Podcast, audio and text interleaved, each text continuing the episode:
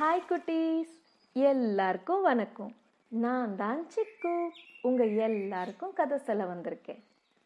இன்னைக்கு நான் சொல்ல போகிற கதை பகல் கனவு. ஒரு ஊரில் மட்டும்னு ஒருத்தர் இருந்தானா. அவன் சரியான சோம்பேறி.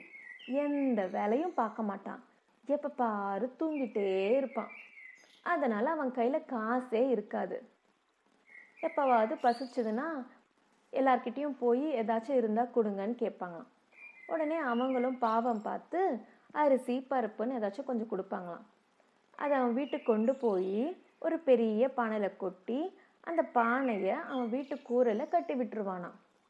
இப்படியே கொஞ்ச நாள் போச்சு.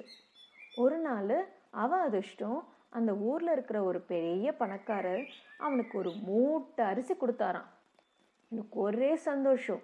அந்த மூட்டை அரிசியை வீட்டுக்கு கொண்டு போய் அந்த பெரிய பானையில் கொட்டினானான் கொட்டி அந்த பானையை அவன் வீட்டு கூரையில் கட்டிட்டானான் அப்படியே அவன் தரையில் படுத்துட்டு அந்த பானையே பார்த்துக்கிட்டு இருந்தானான் சந்தோஷமாக அவன் தான் சோம்பேறியாச்சு உடனே அவனுக்கு தூக்கம் வந்துருச்சு.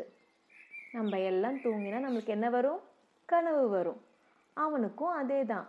ஆனால் அவன் பகலில் தூங்கினதுனால அவனுக்கு வந்த கனவு பகல் கனவு.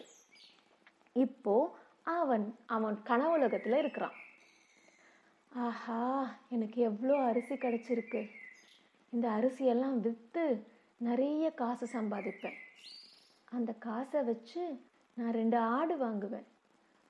அந்த ஆடு நிறைய குட்டி போடும். அந்த குட்டியெல்லாம் விற்று நான் மாடு வாங்குவேன். அந்த மாடு நிறைய குட்டி போடும். அப்புறம் எனக்கு நிறைய பால் கிடைக்கும். அந்த பாலை தயிராக்கி அப்புறம் வெண்ணெயாக்கி அதையும் விற்பேன். நிறைய காசு காசு பணம் துட்டு மணி மணி.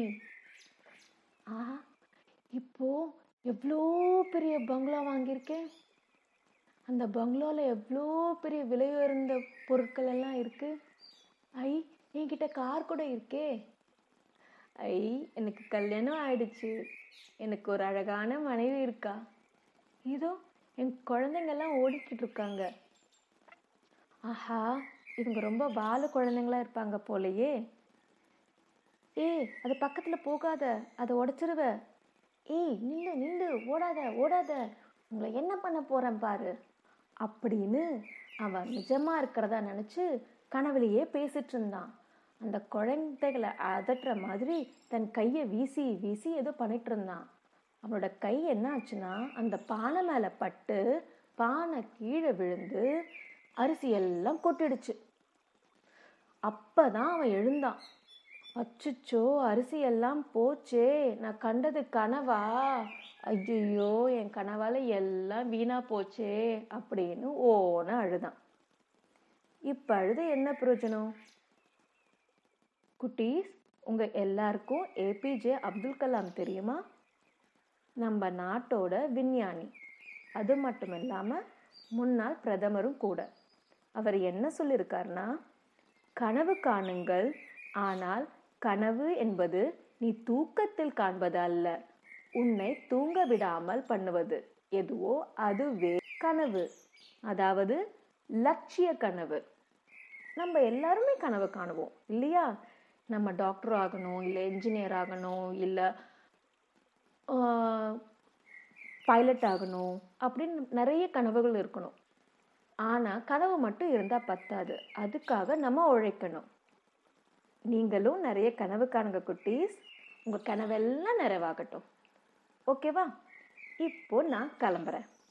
இது போல ஒரு நல்ல கதையோட அடுத்த வாட்டி உங்களை சந்திக்கிறேன். பாய்